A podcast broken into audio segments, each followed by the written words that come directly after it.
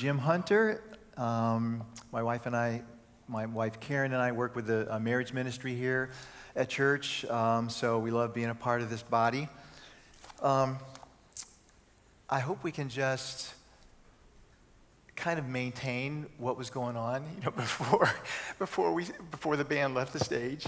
Um, and I, I, know that's hard to do because there's a lot of, uh, we, you know, there's a transition here, and they call it transition for a reason. But, but we're going to go into to, uh, meditating on His Word, and just uh, so I hope that we can focus as much on Him and His heart um, as we do that, um, uh, as we were, were during worship.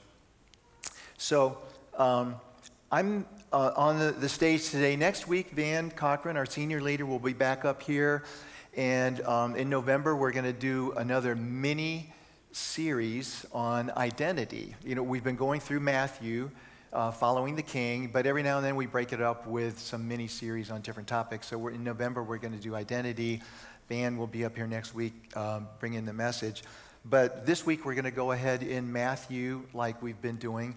Um, last week, Jordan Pelfrey, our student revival pastor, did a terrific job on the end of Matthew 11 and the beginning of Matthew 12. I told him that I think that part of Matthew 11 is maybe uh, my favorite scripture passage of all of the Bible, where Jesus invites us to come to him and find rest. He says we can take on his burden and because his burden is light, we will find rest for our souls.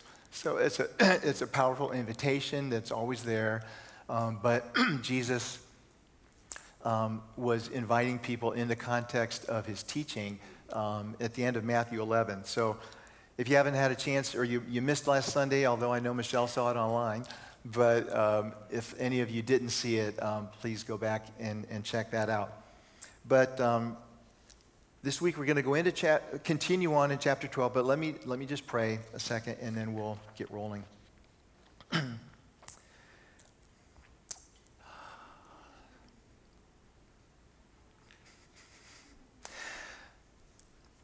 Jesus, you are worthy of it all.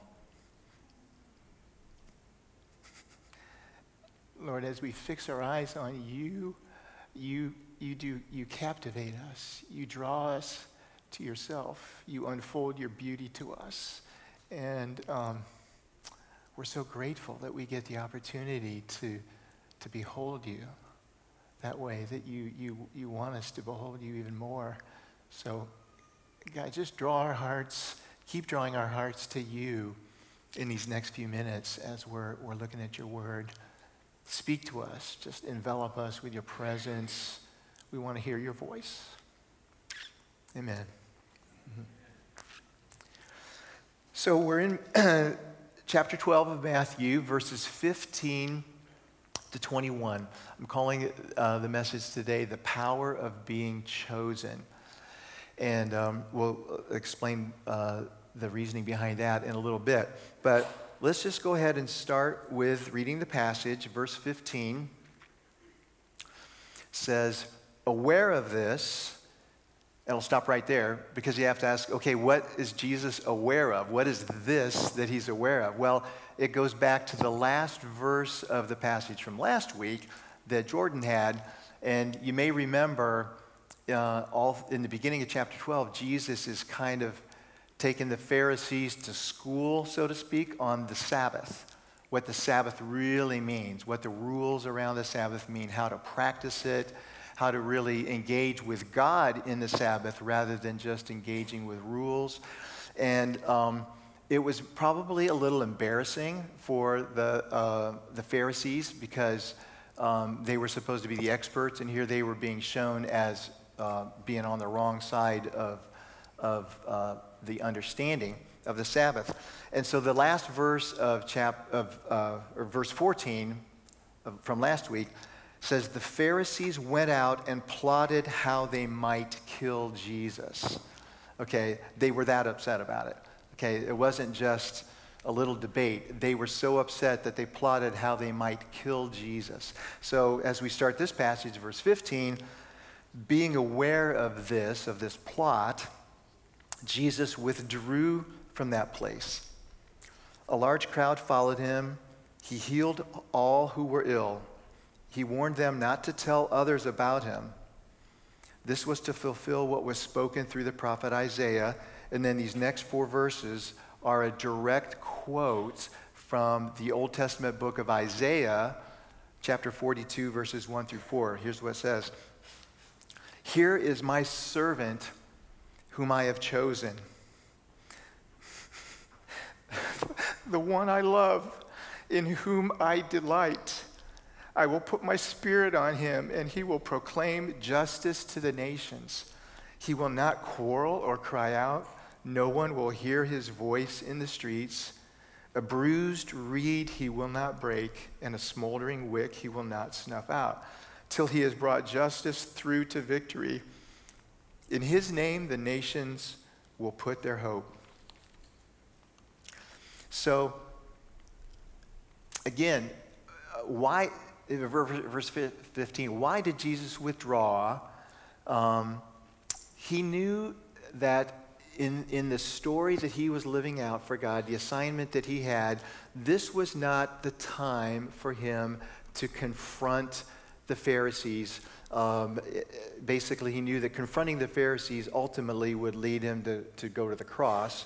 And this is not the right time. There would be a right time, clearly, he knew that, but this was not the right time. So he left that area to reduce the likelihood of a confrontation, to reduce the likelihood of them being able to implement their plot to, to kill him.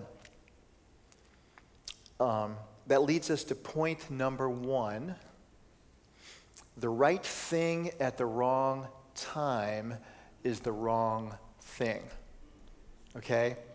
Um, this, is, uh, this has been true um, for since time began. And yet, this is very difficult for us to believe sometimes, especially when we're the ones who know the right thing to do. Um, it could be in a relationship, it could be a, a career choice that you know you need to make. Uh, it could be buying a house, it could be disciplining your kids. There could be a hundred different ways where you know the right thing to do. And so you feel perfectly justified in doing it because you know what's right. And yet, if it's the wrong time, then it's not right. It's not the right thing if it's the wrong time. So um, I don't know where your kids are in life, but um, imagine that they were teenagers and um, you walk into the house and the your teenage son is at the table, some friends around the table, they're having a snack, and then your spouse takes you aside and said, you know, do you know what Junior did today?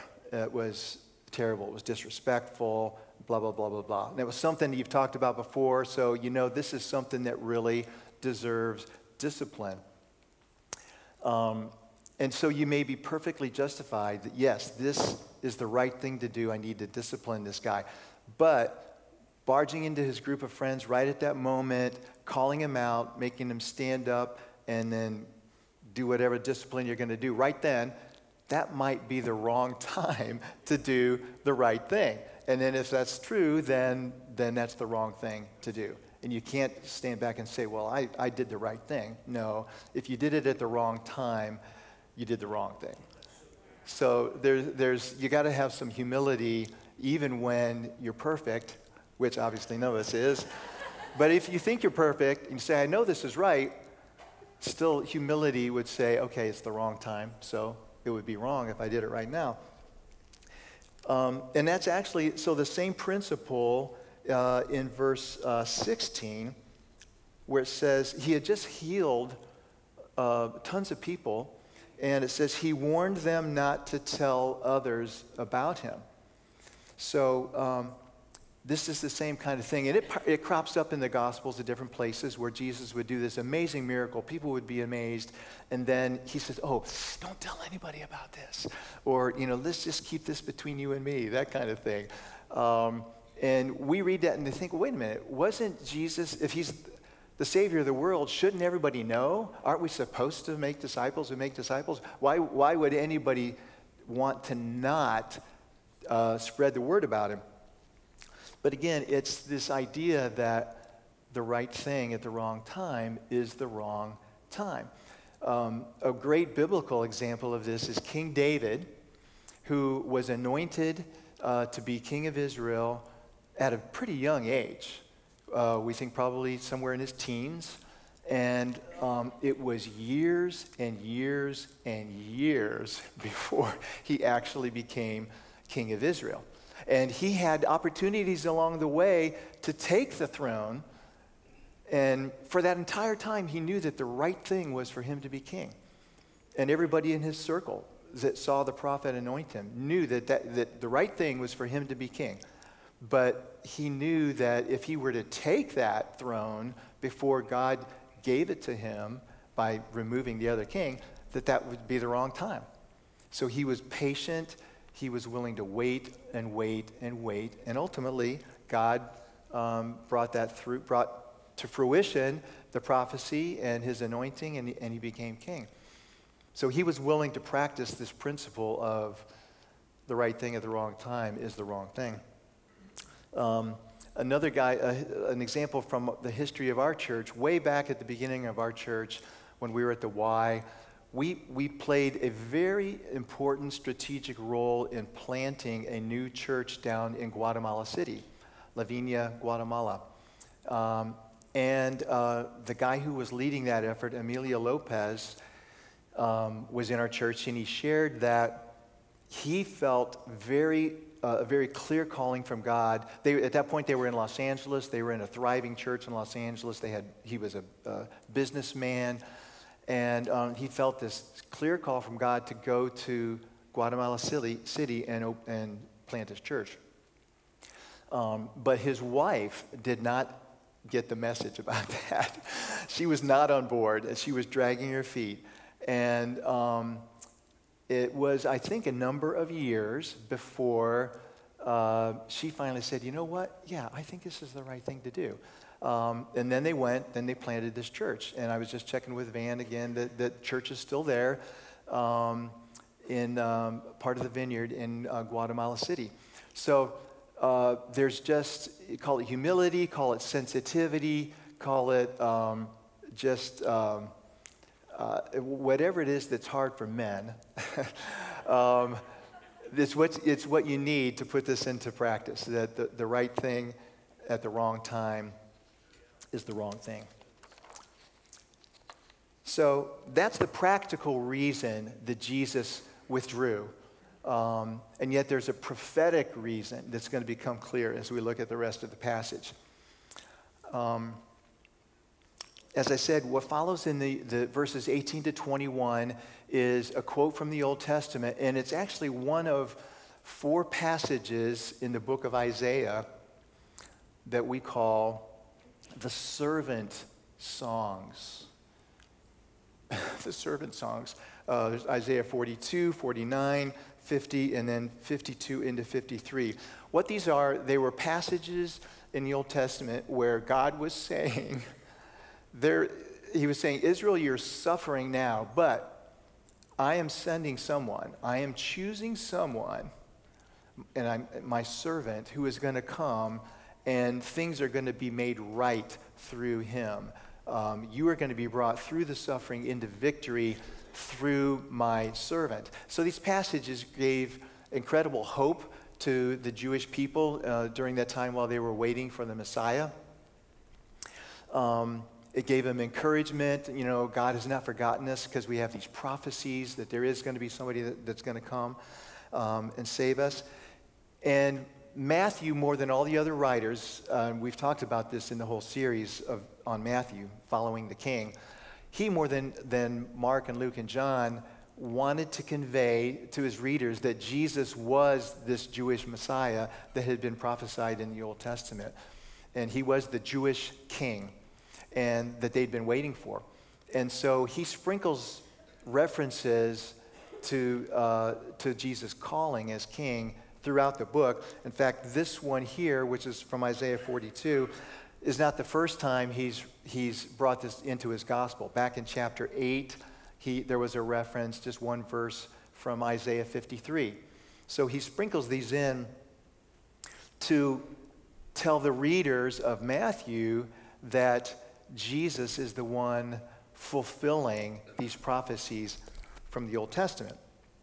Now, um, I mentioned they're, they're, they're called the servant songs when you, when you look at them in a collection. Sometimes the servant in these passages is called the suffering servant because the passages talk a lot about the suffering he's going to have to go through. Um, Isaiah 50 mentions, uh, it says this I, the servant speaking, I offered my back to those who beat me. so I offered my back to those who beat me, my cheeks to those who pulled out my beard. Oh my gosh, that gives me the shivers. Pulling out a beard, okay, I'm, I'm looking at David Weitzel right here. I don't think you want somebody to pull out your beard, brother. I know, I know. Even when my great grandchildren start picking, you know, at my five o'clock shadow, I get a little nervous. Um, but so the servant said, I offered my cheeks to those who pulled out my beard. I did not hide my face from mocking and spitting. and then Isaiah 53, um, this is a, a, famous passage. You may, if you uh, went to a Christian school or you were in Sunday school growing up, you may have memorized some of these verses when you were young. Um, He was despised and rejected. He was, speaking of the servant, he was a man of suffering, familiar with pain. He took our pain, he bore our suffering. And then the classic verse about the gospel um, all of us, like sheep, have gone astray, but Jesus took on him uh, the iniquities of us all. That's in Isaiah 53. So, um, so there's a ton of suffering that is in these passages, but even with all that suffering, there's hope because the promise is that the, the servant's assignment will end in victory and exaltation.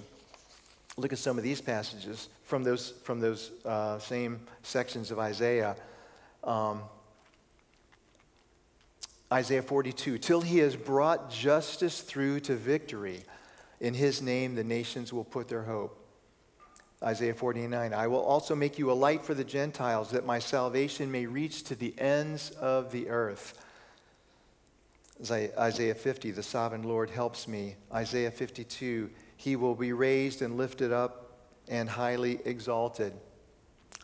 This one I love, Isaiah 53 11a. After he has suffered, he will see the light of life and be satisfied. To me, that's just a wonderful, a wonderful picture of between the cross and the resurrection. You know, he, Jesus goes to the cross, he takes all the sin of the world, takes it to hell, he's buried.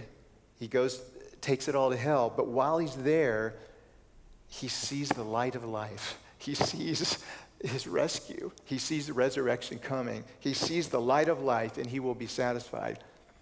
Um, so it's important. I'm, I'm, going, giving you this background because it's po- important to see that while there was suffering in all these promises, there was also the uh, the hope of victory at the end. Ultimately, the servant's race would end in victory. So, now looking again specifically at our passage for today, um, when Matthew says that this was to fulfill prophecy, he's referring to this action of pulling back from front, front, the front place, pull, pulling backward to more to the, to the back of a line, withdrawing a little bit to pull back from that confrontation, dialing down the, uh, the, the confrontational atmosphere. It doesn't mean um, uh, when these verses say that you know you won't hear his voice. It, it's not prophesying that he will never speak up. He will never speak with a loud voice.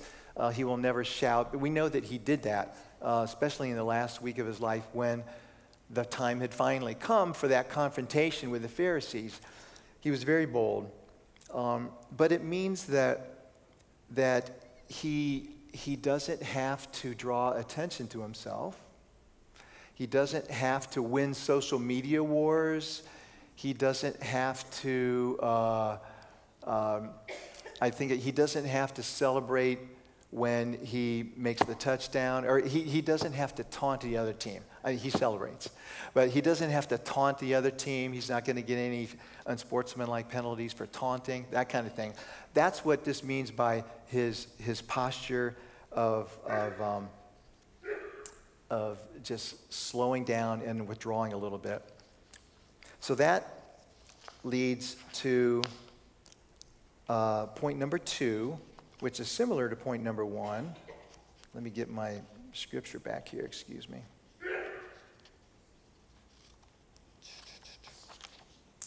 Um, point number two is sometimes the way forward is to step back.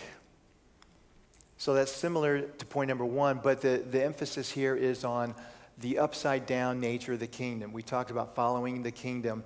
If you want to win, you have to be willing to lose. If you want to be the leader, you have to be the servant. If you want to be strong, you have to embrace your weakness, uh, your dependence on God. That's, that's what the kingdom of God is like, and Jesus taught that over and over and over. And so, what he's saying here is that sometimes the way forward is to step back that victory for Jesus, and he knew victory was in his destiny, but victory would come through humility and surrender, not through um, just running roughshod over the enemy and knocking them down um, at this time. So he needed to pull himself off the road. There's a passage actually in um, John chapter 6, right after he's fed the 5,000. And uh, it says, Jesus, knowing that the people intended to come to, uh, and make him king by force, he withdrew to a quiet place. He, in other words, they were so excited about this miracle, and it was clearly a miracle uh, of amazing proportions, but they were so excited that they were going to come and make him a king by force. And he, he said, No, that's not how this is going to happen. I'm going to become king by humility and surrender. So, so next question I want to ask though then is how did Matthew know to put these things in the Bible uh, at, at, this point? Um, how did he know that these things applied to him? Well, there's a couple of ways he might have uh, learned this. Obviously, um, the, the, Bible, the scripture writers were receiving uh, inspiration from the Holy, Holy Spirit every time they had the pen in their hand. But even more directly than that, we know that at the end of uh, Jesus' time on earth, so this is after the resurrection, but before his ascension, he had some meetings with the disciples, and in one of them, um, he gave them their own kind of master class in Old Testament theology.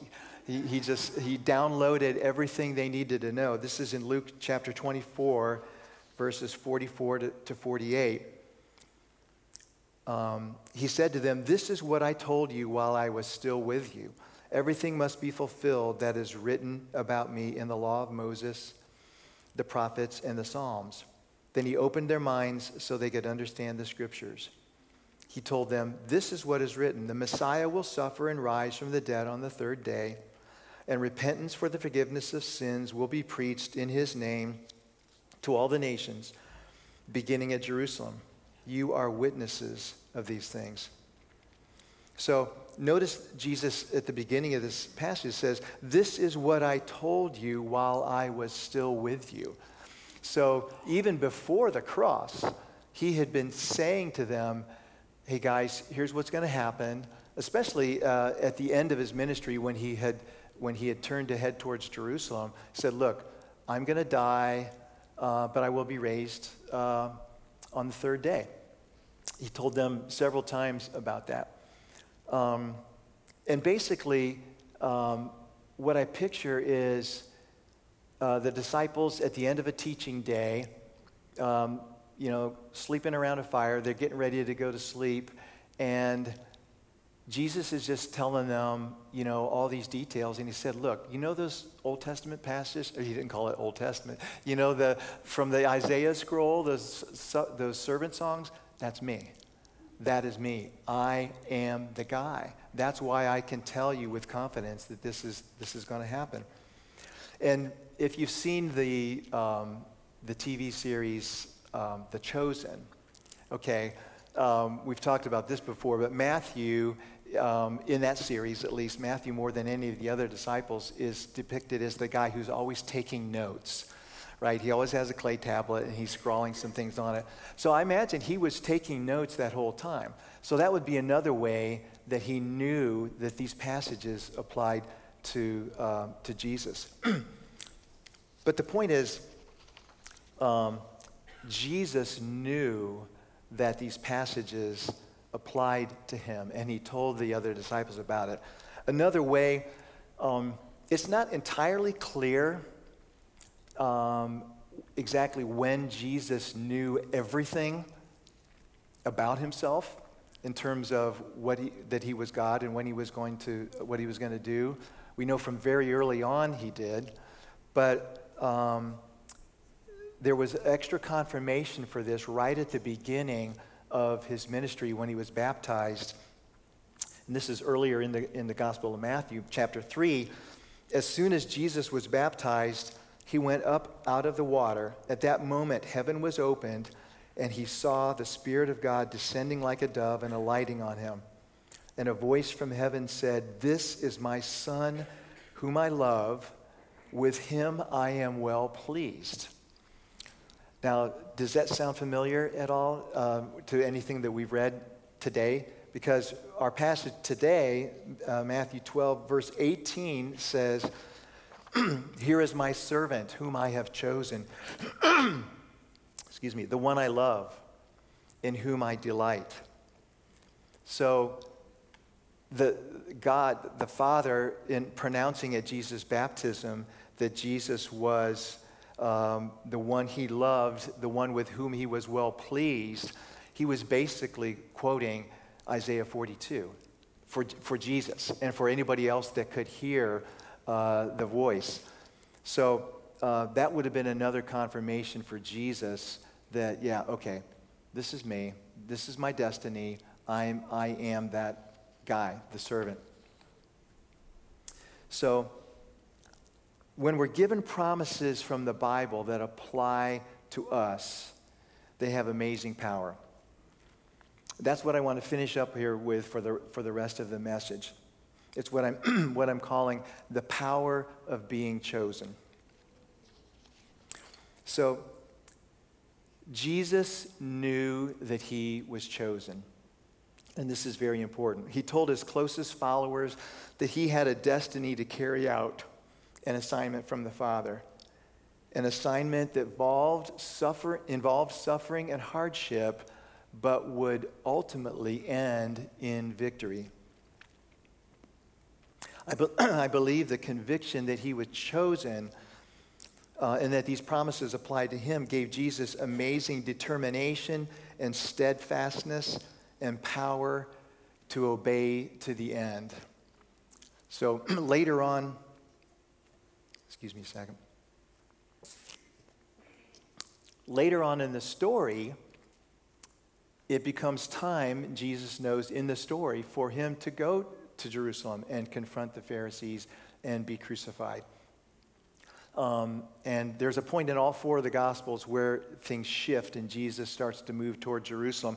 But in, in uh, the Gospel of Luke, particularly, it uses this language that he turned his face resolutely toward Jerusalem.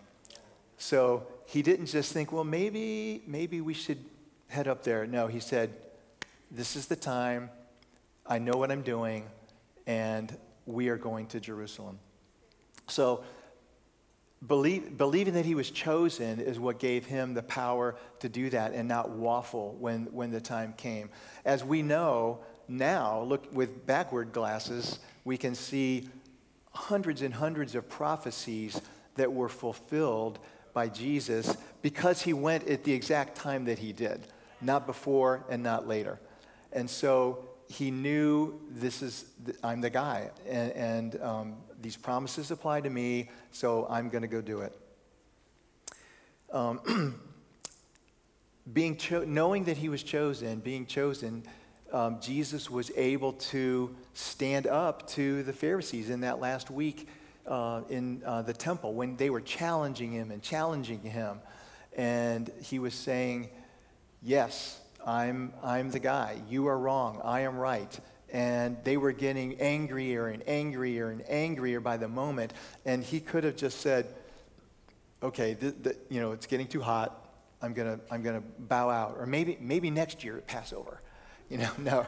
But he said, no, this is it. I'm going through because he knew he was chosen. Being chosen enabled him to put other people's interests ahead of his own. And this is, this is amazing to me, but in John chapter 13, on on the night that he was betrayed, they're, they're in the upper room having the Last Supper, and, and Jesus it says, knowing three things knowing that the Father had put all things under his power, knowing that he had come from the Father, and knowing that he was going back to the Father. In other words, knowing that he was chosen, he got up from the table, took off his outer robe, wrapped a towel around his waist, and washed his disciples' feet on the night before he was going to go to the cross. So he had to know this is going to end in victory. This is going to be painful, but it's going to end in victory, which is why I can do that. I can minister to these guys' needs um, and not really uh, reflect on my own needs right here in this hour. Being, being chosen enabled Jesus to finish well even when he agonized in um, the Garden of Gethsemane over what lay ahead. It enabled him to endure the torture he suffered on the way to the cross. And finally, being chosen ultimately enabled him to go to the cross and give up his life. You know, even at the, even at the last moment, he could have said, okay, forget it. Father, I don't want to do it. I'm out of here. But no, he said all the way through, all the way through the crucifixion. So for Jesus, there was amazing power in knowing that he was chosen. Now, so Jesus was chosen, but you're saying, what does that have to do with, with you and me? Well, here's the thing it just so happens that if you are an apprentice of Jesus, you are chosen. Okay? Uh, whether you just gave your life to Christ at the end of the worship service when Jocelyn was, was leading us, or you've been a follower of Jesus for 70 years, uh, anywhere in between, if you're an apprentice of Jesus, you are chosen. Look at these scriptures 1 Peter 2 9. But you are a chosen people, a royal priesthood, a holy nation, God's special possession, that you may declare the praises of him who called you out of darkness into his wonderful light. Colossians 3:12 Therefore as God's chosen people, holy and dearly loved, Clothe yourselves with compassion, kindness, humility, gentleness, and patience. John 15, 16, this is Jesus speaking to the, his uh, disciples. You did not choose me, but I chose you and appointed you so that you might go and bear fruit. In Ephesians 1 4, for the Father chose us in Christ before the creation of the world to be holy and blameless in his sight. Amen. Thank you, Lord. You chose us. So when, when God created you, before he created you, when he was just thinking of you, just looking at you, he chose you and said, You're a part of my family.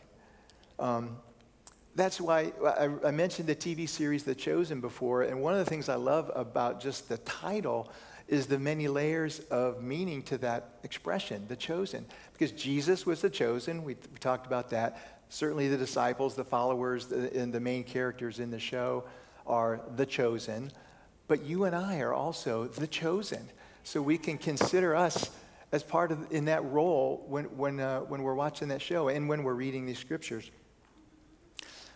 So when you were young, were you the kind of person that was chosen naturally? You know, when sides were picked for games or, um, you know, to go to birthday parties, things like that. Were you the kind of person that was chosen? Um, I, I really wasn't. I wasn't very athletic. Um, I was just slow and clumsy. And so for things like Red Rover or uh, all kind, I just I just couldn't do it. Um, there was even um, kind of the the climax of my uh, childhood uh, agony was um, I must have been 11 or 12, and I went to a summer camp. And the first night there, this get to know you thing was duck, duck, goose. And I'm, right away I'm thinking, I, am like 11 years old. Why are we doing duck? That should be like three year olds, right? So, but we're doing it. And so we're standing up in the circle. And in my memory, there's like 100 people in the circle. But there's probably like 50. Um, so somebody goes around, goes around. Then finally I get tapped, go around. I can't catch the person. So they take my spot. Then I go around, tap. And the circle is so long, I cannot outrace anybody back on and on and on, like five or six times. Finally, I don't even know if there was what I would call an adult in the place, but whoever was in charge finally put a stop to it. I said, okay, let's do something else. I said, yeah, let's do something else. So, because um, that was just not my strong suit. So, but whether you were a, one of those chosen kids or not, you are chosen by God if you're a follower of, of Him. So um, that's, uh, that should bring encouragement to us. He saw us, He created us, He formed us, chose us to be in His family, to be on His team. He picked you out of a crowd and said, You are mine. So I wonder, wonder, I want you to ponder the significance of that for these last few minutes. Because this truth can have the same power for us that it had for Jesus. Jesus knew that he was chosen, and because of that, he knew that at the end of his obedience, victory was waiting. For us, being chosen means you're on the winning team, it means your race ends in victory. Here are a, com- a couple promises just from Scripture about that. God promises that the journey will end well for his chosen ones. Luke 18, 7 uh, says, and will, Jesus is speaking here, he says, and will not God bring about justice for his chosen ones who cry out to him day and night? Then this is in the context of a parable about praying and not giving up. So the theme here is if we're chosen, we, we can persevere and not give up uh, Philippians 1 6, being confident of this, that he who began a good work in you will carry it on to completion until the day of Christ Jesus. So when he chose you, he began a good work in you. That's the idea. And he promises that he will finish that work. He will finish it. You don't have to finish it. He will finish the work that he started um, uh, in you when he chose you. So here's some ways that that looks like in real life. Say, for example, um, it's, it's parenting. The kids are going crazy. Uh, or it could be uh, finances, you're at your wits' end. Um, it could be that um, relationships that are important to you are, are breaking up. Uh, stability that you had once in your life seems to be crumbling. Um, whatever kind of struggle or hardship uh, if it's feeling overwhelming, being chosen means God says, keep going. You're going to win. You're going to win. When we feel alone, because nobody did choose us, being chosen means God says, I like you. I like being with you. I will never leave you or forsake you. When we feel abandoned, or rejected. Being chosen means God says, You are important and valuable to me. When we feel aimless or purposeless, being chosen means God says, You have an important job to do on earth, something that only you can do. I need you. Um, I think you're all aware that if our assignment is on earth is done, um, God can take us home to be with Him, uh, or which is a nice way of saying He can take us out, right? He can take us out at any time. He doesn't need bodies just taking up space on the earth. If your assignment is done, He can take you out. So the fact that you woke up this morning is proof that you still have something to do, that something that God wants you to do. Um, so keep that in mind. Jesus, you're, you're, the purpose for you is not finished if you're breathing, okay? Um, when we feel like a failure, being chosen means God says, You're still my child. I still love you. I'm still pleased with you. That failure that you just experienced did not cause my love for you to dip at all. That's why it's called unfailing love, right?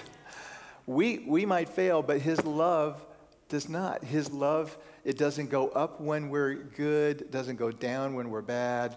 His love is unfailing the entire time, even in the midst of the failure. And th- this is one that I struggle with. It can be, um, it could be sin in my life, or it could be I'm forgetful and I make an appoint- appointment with someone and then I realize that, oh, I've made it with someone else.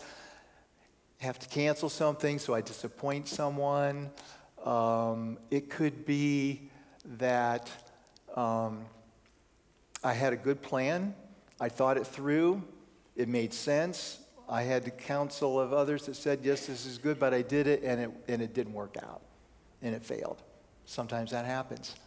So failure can come into our lives in a lot of ways. And, and so I have to keep coming back to, the, to this conviction, this promise I am chosen. And I hear God say, Jim, I'm still pleased with you. That failure doesn't diminish my love for you. I still love you. You're still my child. So when we can hear God saying these truths, then um, we can keep going and not give up. So let's, um, let's kind of wrap this up here. And um, I just want to ask the Holy Spirit to do some things. Um, and again, I, I, uh, I want to emphasize this the fact that we're chosen, this is not like a participation award that, that sometimes people get. You put it on your, your uh, shelf just by showing up. It's not something you get just by showing up. No, God chose you and, and gave you very specific reasons for being here. Um, I mean, we all have the, the reasons. We're, we're called to sub, fill the earth and subdue it. We're called to bring the kingdom. We're called to uh, make disciples who make disciples. But there is something very unique and significant that each one of us is called by God to do. So, so I think there's three groups of uh, people that, that God was highlighting to me, and we'll just pray for those and wrap up. One of them is you know that you're chosen. So this isn't really a new idea. You know you're chosen, but you've you can easily lose sight of the fact that your your your race ends in victory. You can fall prey to the to the gloom that oh maybe this just isn't going to work out, and so um, you need the encouragement of this promise that your race will end in victory. Or um, some of you uh, have never really heard him say those words that I delight in you. You are the one I love in whom I am well pleased. Um, that's, that's powerful, and God's saying that over you all the time. But um, unless you believe you're chosen, you may have trouble hearing that. Um, and then some of you, I think of this because of my age, some of you, you might feel as though you're past your prime. Um, and that, again, you don't have as much to contribute anymore. But again, as I said before, God says He laughs at that. It's one of those lies that um, we can laugh at. I don't have anything to contribute because your beating heart is all the evidence you need. You have something to contribute if your heart is beating. So, um, so why don't everybody just stand up? We're just going to invite the Holy Spirit to um, speak and touch.